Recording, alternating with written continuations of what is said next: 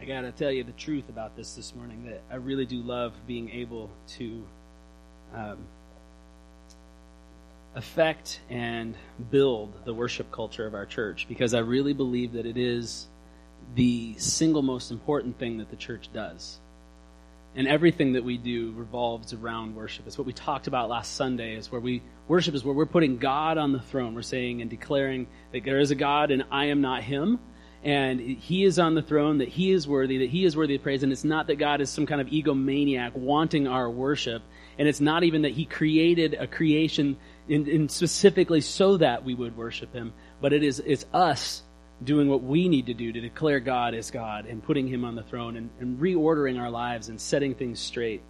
And so that's why it's so important. And I just love taking this time to really do that together and to build a worship culture in our church. And I just want you to know that you are free to worship as the Lord puts on your heart.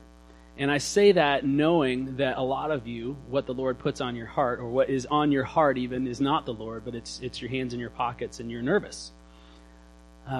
My hope is that as you grow, as you encounter Jesus, as you change and transform into his image, as you learn who God is, as you discover his promise that is for you. There are promises that are for mankind, but there are promises specifically for you that God is speaking. As you discover those promises, that you will begin to change in how you engage with worship, that your hands move out of your pockets, that your mouths open, because you can't praise God without opening your mouth.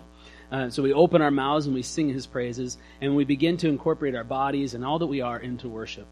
That's my hope for you, for each one of you. So be free to worship as your heart dictates, but be free to follow your heart as it follows Jesus, okay? Don't let your seat anchor you. Don't let your pockets anchor you, but be free to follow Jesus. So today is the last day that many of our young adults are with us. Actually, just a few of them are leaving this semester for the summer. We do have a few people that are leaving us for good, and I don't even see him. There's his wife. Where's Taylor? I just wanted to say, Taylor! Can you hear me? He can't hear me. Anyway, when you see Taylor, is he up there? No, it's not him. He's in the nursery. Yeah, we'll just leave him there. He's in there with his baby. Taylor has been speaking. He's been a part of our speaking team for the last year. He graduated with his master's in history, and he is finished. So we're going to, when you see him, give him a big pat on the back and a big hug. And Sarah, when are you guys moving? Memorial Day weekend.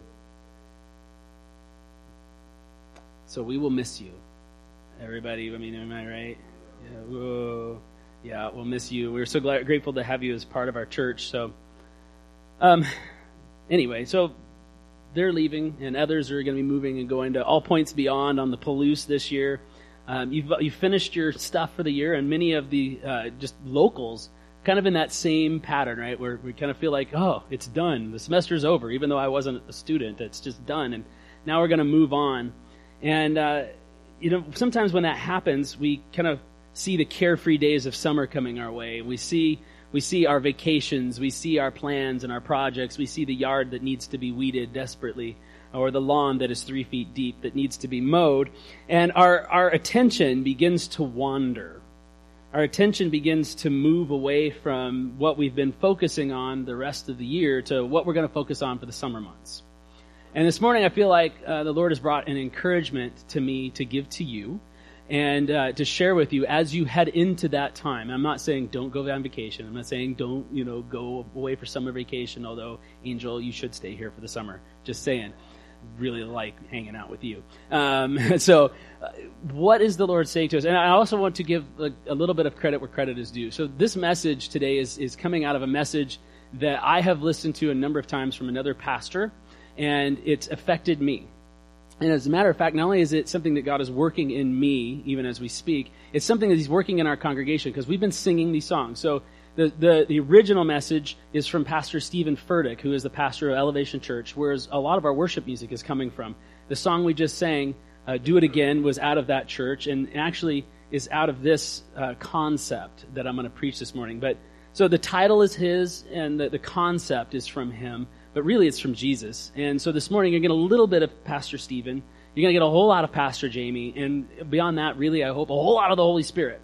All right, a whole lot of the Holy Spirit. So as we go into this encouragement for you as you go into the summer months I want you to hear this. Don't stop on 6. Don't stop on 6. And I said that this morning. Kelly Fontaine said to me, does that mean I have to work continually? I can't stop at 6 p.m. I have to keep working? I thought I'd get off at 6. What am I supposed to do? And then she's in the kids' class, so she's not too worried about it. She's like, oh, I didn't hear it anyway. I don't have to act on that. So anyway, something I've come to learn about myself is that I am a 90%er. Is there any 90%ers in here? You're like, I don't even know what that is. Okay, it's an A, right? 90% is an A. So that's pretty good. I'm pretty excited about getting a 90%. If I get a 90% on my paper or a grade, I'm like, yes! I'm really happy because it wasn't a 70%. But it doesn't just go to my grades and things like that where I've done education.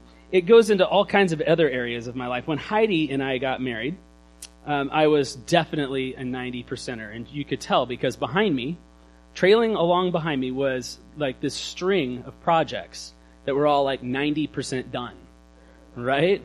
The lawn was 90% mowed.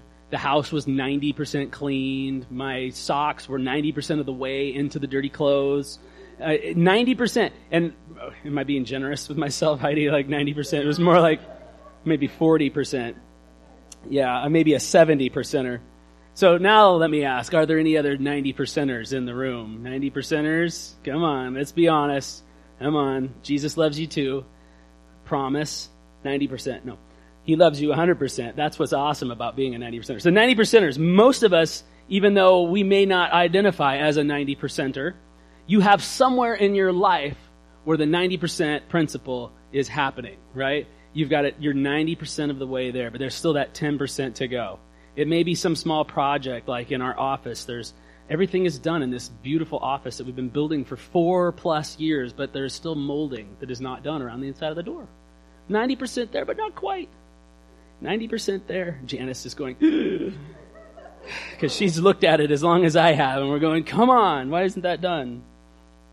We've got other places, though. It may not just be projects. It's all kinds of places. It's like in our workout programs, our exercise. It may be in our home life. It may be in our spiritual life. It may be in our work life, where we get 90% of the way. We get 6/7 of the way. I know that's not 90% for you mathers. I don't even know what that percentage is. 6/7 is, it's a math.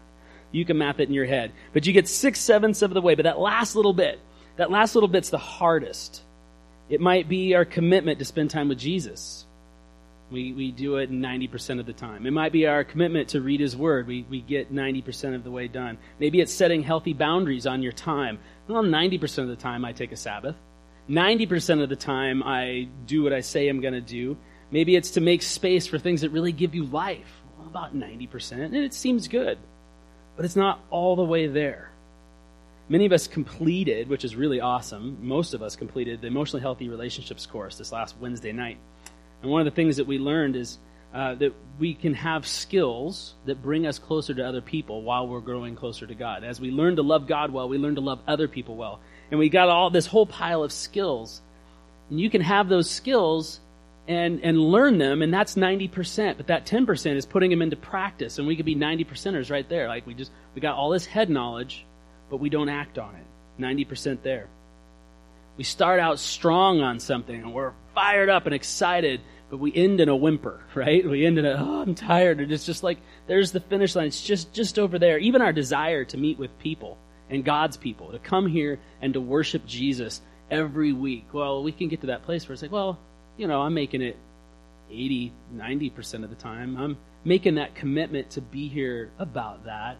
Statistics show that it's actually 2 out of 5 Sundays that the average Christian comes in the United States. I don't even know what that percentage is. It's not 90%. It's not 90%. And then this isn't to make you feel guilty, but it's saying that this is my commitment to this gathering is about 2 out of 5.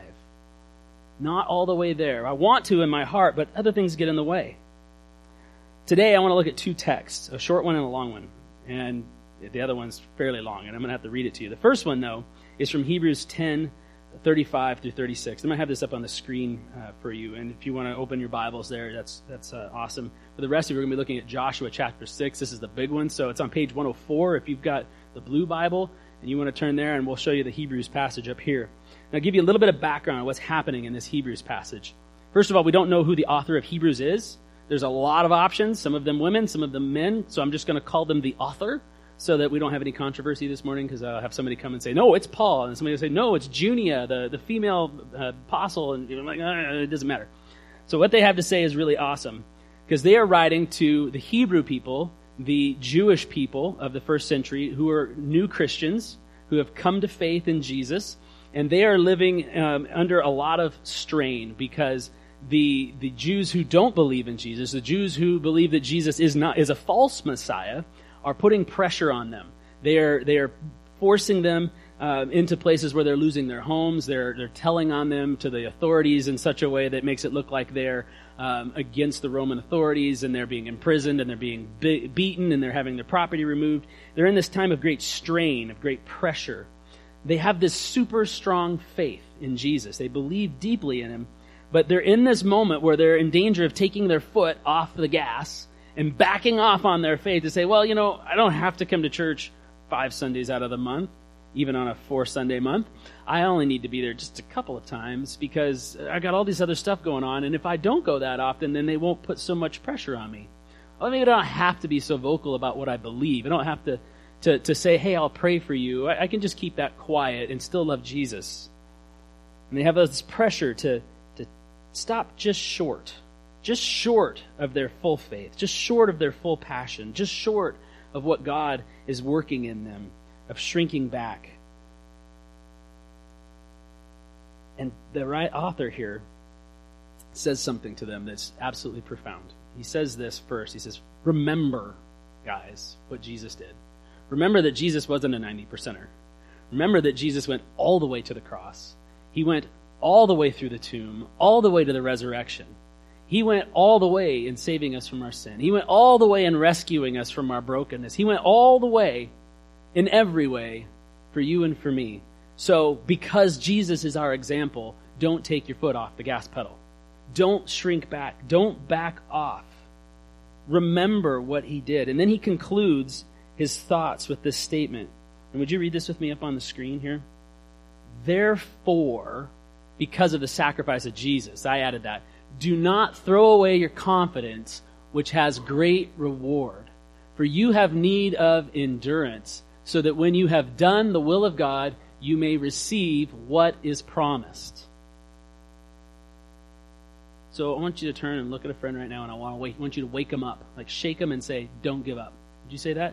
Just somebody around you. You have to reach far, maybe, or you guys there.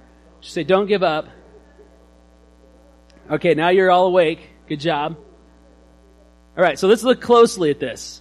The author is saying this, that life is busy, faith isn't popular, there's a lot of stress, there's a lot of strain, you've got other things going on, but don't take your foot off the gas pedal of your faith. Don't shrink back. And here is why. Because if you shrink back, you can miss what was promised. You can miss out on what was promised to you. The author of Hebrews is saying it is possible to set out on a journey with God, to start headed down a road like a choo-choo train and hit the hill and not make it to the top because you give up. And when you don't make it to the top, you miss the promise. Like I said, that God has given each of us a promise. It's the promise of eternal life. It's the promise of salvation. But maybe it's the promise of a restoration in a relationship. Maybe, you know, in the Spirit, God has said to you, I want to make this thing whole. Maybe in the Spirit, God has said to you, I want to work in your emotions and in your heart and in your mind so that you can relate to people really well, and so that you can share the love of Jesus really well, and you're going to have these healthy and life-giving relationships. And this is the promise, and you're like, but I'm not there yet. I'm not there yet, God. That isn't happening yet, and you want to pull back and you want to give up. Maybe it's in your marriage. Maybe you felt like God has given you this image of a marriage that is healthy and whole, where you're relating to each other well, and your house is filled with love, and there's peace in your relationship, real peace in your relationship. It doesn't mean you don't argue, but there's peace, and that your kids are growing up and they're loving Jesus and they're not wandering far away, and you've got this image in your mind and you feel like it's this promise from God, and it's so hard because your kids are running off this direction and your wife seems angry with you, or your husband seems to not pay you any attention, and it doesn't look like the promise, and the temptation is to back off and maybe even pull the foot off the gas pedal, to slow down, take a break, maybe even stop. Hebrews is saying that you can set out on a journey with Jesus, take your foot off the gas pedal, not finish that journey, and in so doing, miss out on that promise that God put in your life, that vision that He has for your family, that vision that He has for your heart and your mind, that vision He has for your city, that vision He has for your neighborhood, this promise that He has given you. Every word from the Word of God will come to pass. He's going to make it so. But you might miss it. You might not see it happen. You might not see the fruition of that promise if you give up, if you pull back, if you stop at 6. I want to illustrate this by looking backward at the Old Testament now, the book of Joshua, chapter 6. And a quick side note here, the books of Joshua and Judges, a lot of people don't like reading them today. And honestly, I have a hard time with some of the things I see in there. If I just read it for face value, it makes God look angry. It makes God look unjust. There's all this death and dying and destruction, and it seems to have no point or purpose. There is a point and a purpose, and God is doing something spectacular here. He's building a people like no other. He is a God like no other, building a people like no other, in a way like no other. And there is a purpose, and there is hope, and there is life behind it. There is justice behind it, and it's hard to see, and we don't have time to go into all of the reasons why today. So what I want to ask you to do, if you're in that camp that has a hard time with the book of Joshua, the book of Judges, the Old Testament in general, I want you to take that mentally and take this concern and put it right up here and just set it there. I'm not saying ignore it. I'm not saying throw it away. I'm not saying it's not there or valid. Just set it aside for a minute and trust me. Trust Jesus for this moment and walk with me through this. Can you guys agree to do that? I hope so. Thank you. All right. So, because I really want you to hear what God has to say to you. I'm asking you to trust God's goodness, that He has an encouragement for you in this. So Joshua chapter 6, verse 1. I'm going to read this to you, and it's fairly long. Here we go. Now Jericho was shut up inside and outside because of the people of Israel. None went out and none came in. And the Lord said to Joshua, "See, I have given Jericho into your hands with its king and its mighty men of valor. You shall march around the city, all the men of war going around the city once. Thus shall you do for 6 days. 7 priests shall bear 7 trumpets of ram's horns before the ark. On the 7th day you shall march around the city 7 times, and the priests shall blow the trumpets." You guys feeling a little repetitive yet? 7 times, 6 times, trees, trumpets. Nah, nah, nah, nah, nah. Verse 5. "And when they make a long blast with the ram's horn, when you hear the sound of the trumpet, then all the people shall do what?" What? All the people shall do what? "Shout with a great shout. And the wall of the city will fall down flat, and the people shall go up, everyone straight before him." So Joshua, the son of Nun — we don't know who his mom is, apparently — Joshua, the son of Nun, called the priests and said to them, "Take up the ark of the covenant, and let the 7 priests bear 7 trumpets of ram's horns before the ark of the Lord." And he said to the people, "Go forward, march around the city, and let the armed men pass before the ark of the Lord." And just as Joshua had commanded the people, the 7 priests bearing the 7 trumpets of ram's horns before the Lord went forward, blowing the trumpets with the ark of the covenant, and the Lord following behind them. The armed men were walking before the priests, who were blowing their trumpets, and the rear guard was walking after the ark, while the trumpets blew continually. But Joshua commanded the people, "You shall not shout or make your voice heard, neither shall any word go out from your mouth until the day I tell you to shout. Then you shall..." Let me try that again. "Then you shall shout." So he caused the ark of the Lord to circle the city, going about it once. And they came into the camp, and they spent the night in camp. Then Joshua rose early in the morning, and the priests took up the ark of the Lord. Verse 13. And the 7 priests bearing the 7 trumpets of ram's horns before the ark of the Lord walked on, and they blew the trumpets continually. And the armed men were walking before them, and the rear guard was walking after the ark of the Lord, while the trumpets blew continually. And the 2nd day they marched around the city once and returned to camp. And so they did for 6 days. Now, you guys know where this story goes, right? They do this for 6 days, but on the 7th day they get up super early, and they march around the city 7 times. And on the 7th time, in silence, other than the ram's horns, other than the sound of praise from the band — the worship band is playing — other than that sound, there is no sound. 7 times around the city. And on the 7th time, they lift up a great shout, and what happens? The walls fall down. The walls fall down. So this is Joshua chapter 6, and I want you to note that this is in chapter 6 of Joshua, and that these events are not just taking place in chapter 6 in the breakup of chapters, but they're happening on the 6th day that these men and women have entered into the promised land, the land that God has given them already. They've crossed the Jordan River. That was the boundary. That was the border of this land where God was going to make a people like no other people, to worship a God like no other God, so that the whole world would know that God is God and there is no other. The sixth day after they crossed that, here in chapter 6, they were 90% into the promised land. They were 90% of the way there. They had entered it. Now they had to take it. Now they had to face this great enemy that was set before them, the first obstacle to come their way. And not only is this like the first time this has happened, though, this is the second time this has happened, because for 40 years before this moment, the Israelites came to the edge of the border, and they, in faithlessness, said to God, it's impossible for us to take this. That first city that's right there, that Jericho, it's impossible. This land is filled with giants. It's full of obstacles. It's full of people who want to take our lives. We can't do this. And because of that, they had to wander around in the desert on the edge of the promise for 40 years, as that generation dropped like flies, one after another after another. They gave up. They took their foot off the gas pedal. They got to the edge of the promise, 90% of the way there, and they said, no, we're not going to do that. And now they're back. And now they've said, yes, in faith, we were going to follow God into this land. And now they're facing Jericho.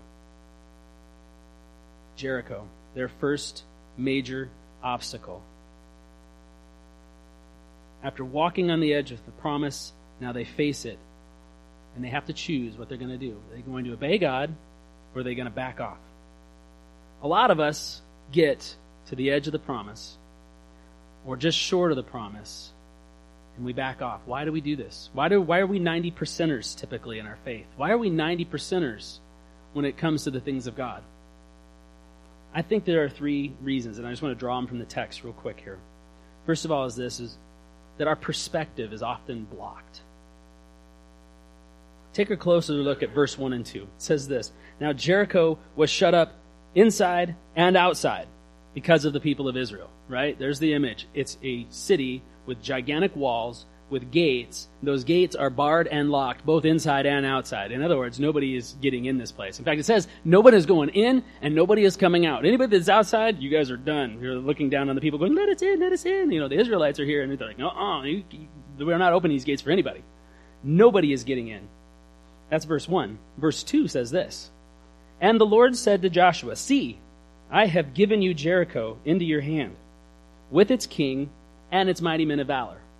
So Joshua is standing here just having a conversation with the master of the universe, right? He's having this casual moment of talking with God, and God points over and says, see, the city's yours. You see those high walls? Those high walls, those are yours. You see those gates? Those are yours. You see those mighty men of valor up there? Okay, they're talking about, the Hebrew is talking about giants. These are the biggest, the strongest, the baddest soldiers. We're talking about Arnold Schwarzenegger on the wall with the big gun saying, I'll be back, okay? These are the mighty men of valor. And God says to Joshua, Joshua's down here because, God is big and Joshua is not. So Joshua's down here and he's like, see the city? I've given it to you. And what Joshua sees is verse 1. Joshua sees walls, gates, mighty men of valor. Joshua sees Terminator. God says, see, I've given you the city. I can just imagine God in this moment and Joshua in this moment. It would be like you walking up to me and saying, see, Jamie, I've given you $1 million. And I'm going to be like pulling out my phone. I'm going to pull up my app for my bank account, and I'm going to take a look at it, and I'm going to look at you, and I'm going to look back at my bank account. Maybe it hasn't cleared yet. So when do you think that'll post, right? When do you think that's going to happen? Oh, it's happened. I have given you the $1 million. I think Joshua is looking, and he's saying, God, where are you looking? Where are you pointing? Is it that city over there? Because we can go get that one, I think. Because there's a bunch of people in tents over there. Those guys, look, we could take them. They're protecting the place with sheep. Let's go get them. And God said, no, it's over here. Oh, you must be looking at somebody else's city, God. You must be looking at somebody else's promise, because this one looks impossible. But God says, no, I have given you the city. This is the promise. These people were prepared. They were prepared for these. For 40 years, they had known they were coming. They had seen them come to the edge. They'd seen the pillar of fire in the desert. They'd seen the pillar of smoke in the desert as they wandered around. They'd heard the stories of what happened in Egypt, of all of these suddenly impoverished Egyptians that are now looking for work because the Israelites were led out by God carrying all the wealth of Egypt with them. They knew that this God was a God like no other, and they did everything they could to prepare, and they're using the latest technology called the brick. They didn't have walls. They didn't need to, but now they do. For 40 years, these people have been preparing, and that's what Joshua saw. 40 years of preparation, 40 years of armament, 40 years of training, 40 years of hard work, and he saw a wall that could not fall. But God says to him, lift your eyes just a little bit higher. Look just a little bit further beyond what you can see. See what nobody else can see. See the promise that I am giving you that nobody else can see, and believe it. See, I have given you the city. See, in your mind, in your heart, I have given you the city. Many of us in this room have been there. We've received those promises from the Lord in the Spirit, from His Word, from a dream, and we're standing on the edge of it, and what we see is the walls. We see the barriers. I am so good at this. We come up with a great idea for a way to reach out into the community. You know the first thing that I do? Well, that won't work because of. Well, that we can't do that. Because of. I'm a little bit of a negative Nelly.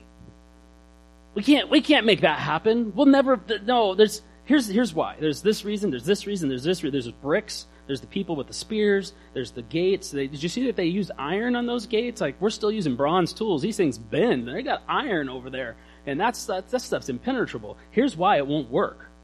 I'll tell you all the reasons. We're there. All we see is the wall of work. The wall of school, the wall of family life, the wall of our family history, the brokenness of a relationship. We see the alcohol, we see the drugs, we see all of these things. It won't work. It's different for each of us. These are the things that stand in the way of God's promises. And God is standing there right now saying to you, look, I've given you the city. Those walls and those gates and those men, those are all yours too. I'm overcoming. I'm going to walk right through this stuff. You have to obey. Hold on. And we're saying, wait, what? What are you saying, God? How can you say that that's finished? How can you say that this is done? And God said, no, it's yours. This is yours. I am giving you this city. And you're looking at it and you're going, God, that wall looks pretty well engineered. I mean, the mortar looks pretty good. Wait, is that a crack? Oh, no, that's just a joint. Hey, good work, guys. That's nice. That's nice masonry right there. And God's going, come on. Lift your eyes and look. See that I have given you the city. And this is why worship is so critical to the church, because worship lifts our perspective. Worship lifts our eyes and lifts our hearts to see what cannot be seen. It's declaring things that are truth, that when you go to work on Monday morning and you're singing, the promise still stands, great is your faithfulness, great is your faithfulness, great is your faithfulness, and you see this wall, when you see this obstacle, when you see this pain, and I can't do this, God, and He says, my promise still stands. My promise still stands. We sing this over and over again, and God is saying it to you this morning. His promise still stands. His promise still stands. Don't give up. Lift your eyes and look to see what God is saying. The second reason is because our progress isn't obvious. You guys all know about me and my love of exercise. I love to hate it. We don't get along. I set out on an exercise program. I'm a good 90%er when it comes to exercise. That's right. 90%er. I give 90% of lack of effort and 10% effort every time. I came to realize as I was thinking this through that the reason that me and exercise don't get along real well is because progress isn't obvious. If I was to get down on the floor right now and do a plank and my abs, you could physically hear this pop, pop, pop, pop, pop, pop. I could do a plank all day long, right? If I was to pick up some dumbbells, because that's what they're dumb, right? These are stupid things. They're heavy.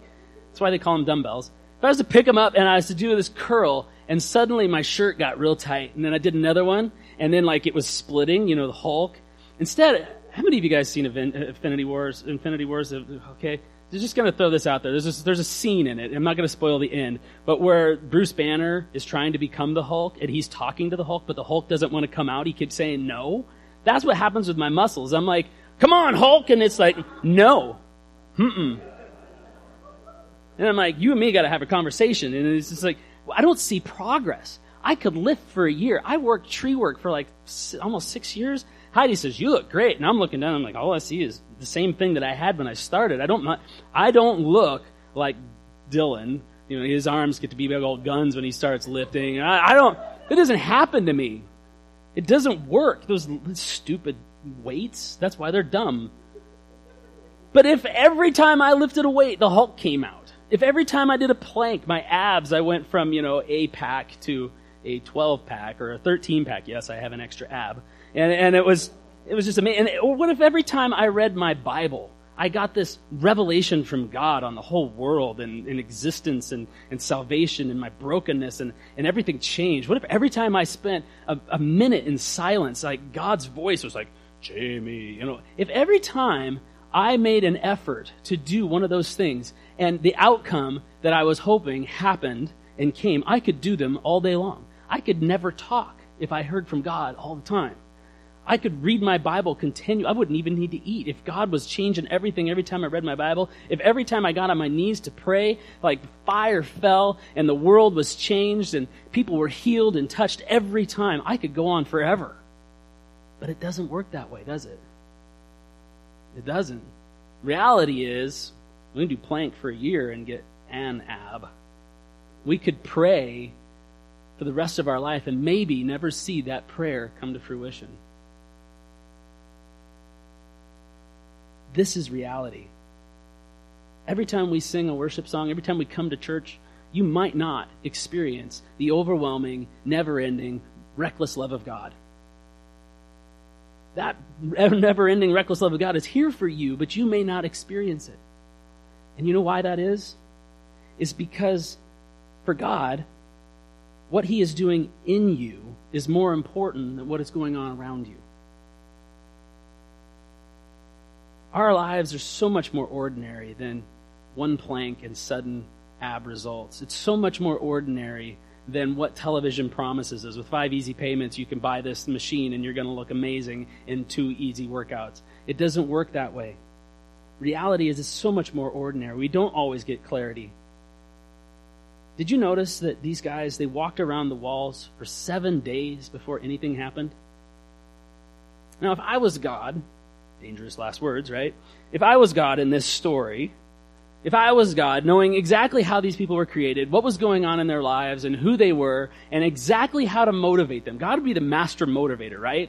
God could just, He just gives you exactly what you need so you can be motivated to take that next step. If I was God, every time the guys marched around the city, it would have been like Tetris, the top layer of the bricks went whoop, and they would have gone back home and been like, their wives are like, how did work go today, honey? It's like, oh, great, we marched around the wall once, and it was awesome. The top thing and came down. We're going to do this again tomorrow. There's only 7 courses. It's going to be over by the end of the week.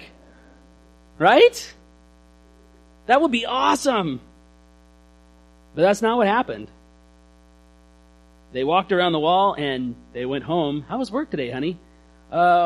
Pretty sure Joshua's just warming us up. He's getting us some exercise. We're going to go back at it tomorrow. I've got it on my calendar. We're going to take the city tomorrow. And they go out tomorrow. And they walk around once. So did you take the city today, honey? Well, I think maybe Joshua is trying to scare him a little bit. So we'll probably take it tomorrow. For 6 days they do this. For 6 days they walked around the city and nothing happened. For 6 days, all we're doing is walking around and blowing our horns. All we're doing is stepping behind the guy in front of us and worshiping with a really... okay, let's be honest. If you've ever heard a ram's horn, they're really annoying sound. It's just really grating. But it's what they use to declare God's strength. That's all. We don't like to wait for that wall to fall. If you promise a 5-year-old ice cream later, right? This is proof of humanity, right? Hey, 5-year-old, we're going to get ice cream later. What do they do 3 minutes later? Is now later? Is now later? Is this later? Are we going to get ice cream yet? By the time 15 minutes has gone by, you're ready to lock them in a cage someplace by their toenails. Leave me alone. We're never going to get ice cream. We don't like waiting to get ice cream.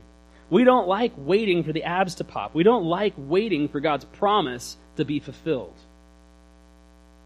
But what if God is doing something in you as you walk? What if you're focused on the end result, but God is focused on the process and what that process will accomplish in you? I've learned that in life, outcomes are God's. Actually, I probably said that a little strong. I'm learning in life that the outcomes are God's. I keep getting focused on the outcomes. God, you said this is the promise.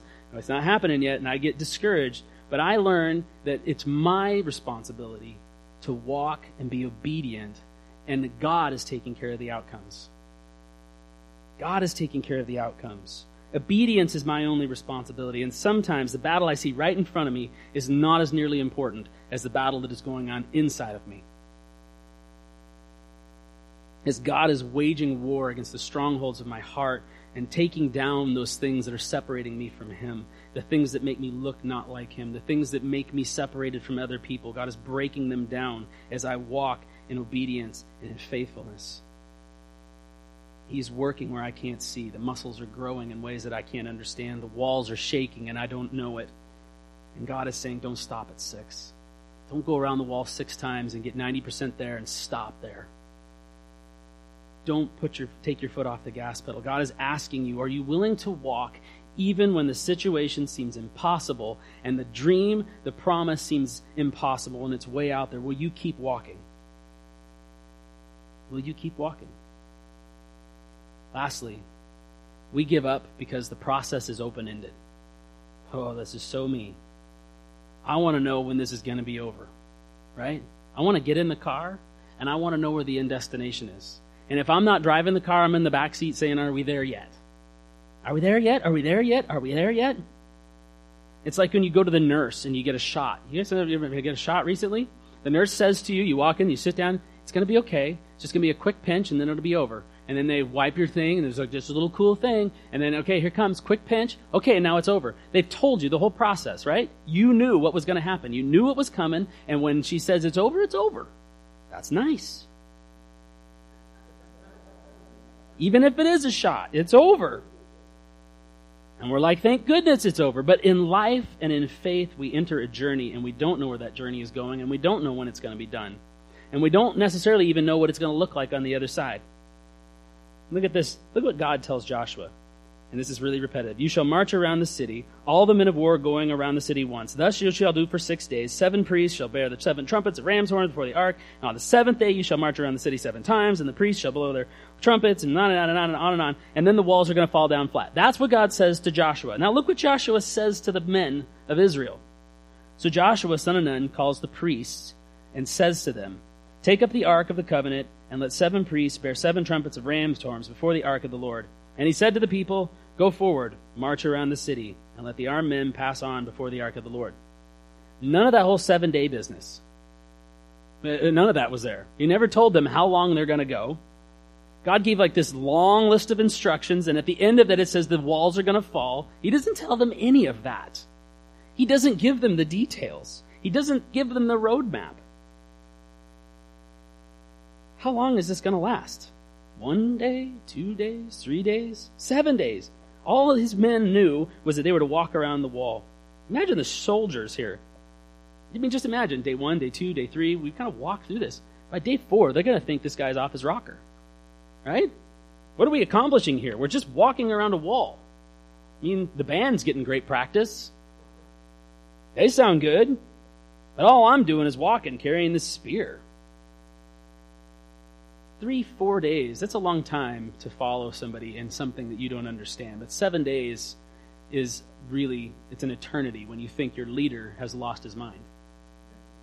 And many of you are saying, I've been following you around for 8 years. They say that the definition of insanity is doing the same thing over and over and over again and expecting different results. So these guys are feeling pretty like this is insane. But they obeyed. Have you ever been on one of those long hikes where you start out all fresh and you're like, it's such a beautiful day. It's a gorgeous morning, and you're just excited to be out in the outdoors. And about, hour two or hour three, you're like, oh, I'm a little bit sweaty, a little bit clammy. Let's take the fleece off and put it in the backpack. And you walk a little further, and as you go, by about 5 o'clock in the evening, when the dust is dry in your mouth and your feet are sore, the journey doesn't seem like it was such a great idea anymore. You're like, are we even there at the end yet?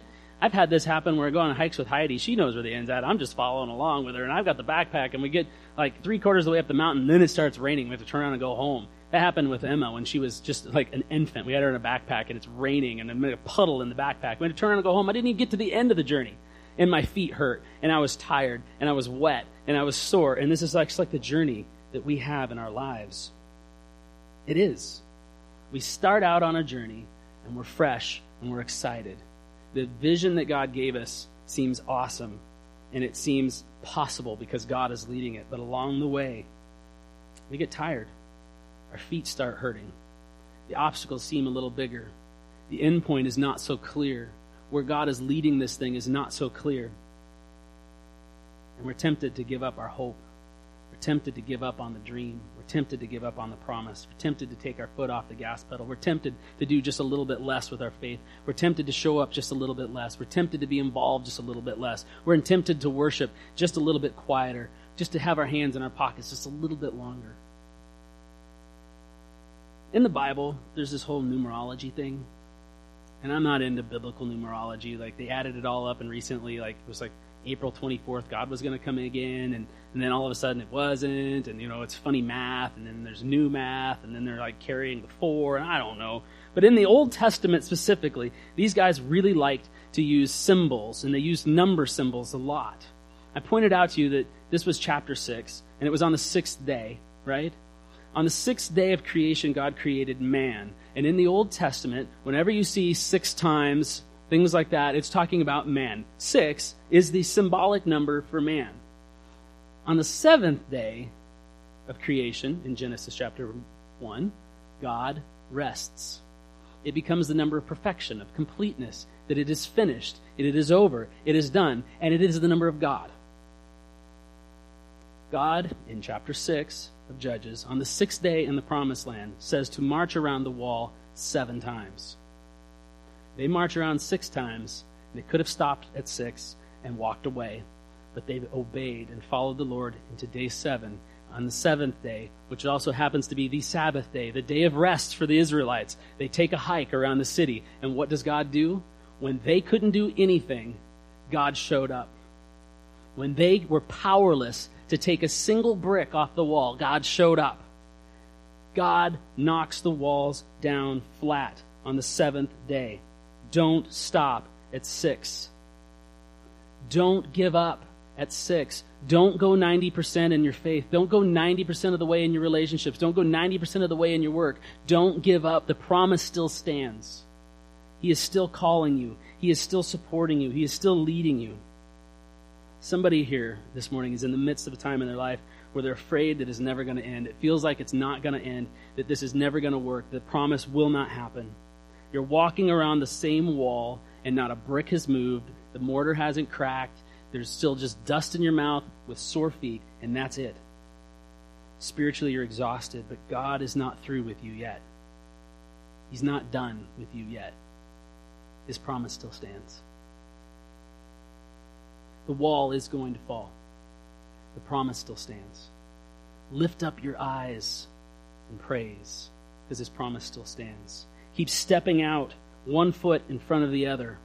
His promise still stands. God is doing great work in you, not just around you. His promise still stands. Don't stop at 6. This is an encouragement for you. Keep going. Don't give up. Don't allow the length of the journey to cause you to back off. Don't allow the size of the obstacles to create fear in you, because the promise still stands. God has got this. Here's what I want to ask you to do. I'd like you to take a moment. We're going to take one full minute of silence. And I don't know where you're at. All of us are different places. We're all got some place in our life where we're right at 90%. We need that little push to get across the hump, right? We're all headed into our summers, and we're tempted to back off. Where in your life did you need to hear these words? The promise still stands. don't stop. We take a moment in silence. Just let the Lord speak to that one place. And you might be one of those people who go, I got like 30 places. God's going to highlight one place in your life that he is calling you to right now. Step out in obedience. And then we're going to go to a lab time, a small group time in a minute. But let's just take a minute and let the Lord speak to us. And do that.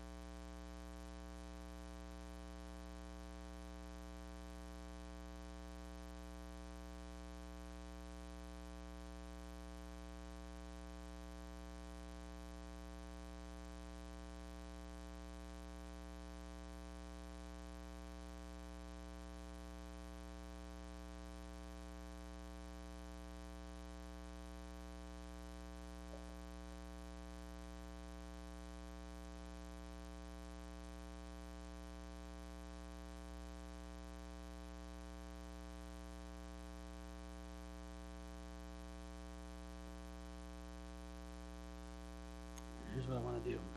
The Spirit has spoken something to you, maybe a very vulnerable thing, and you don't feel confident sharing this to somebody. So I'd like you to get into groups of maybe two, and you can either share that thing if you feel comfortable with that person. If you don't feel comfortable, you can say, yeah, the Lord showed me a place. God revealed a place in my life where I need to keep walking in faith and obedience. Would you just pray for one another? We're going to just take the next 2 minutes, 3 minutes, and just pray for one another. You can share briefly if you want or not. Just say, I have this place, and pray for one another. And then we're going to close with a song. So would you guys go to some prayer groups, groups of two or so. Look around, find people that are straggling, that don't have somebody if you can.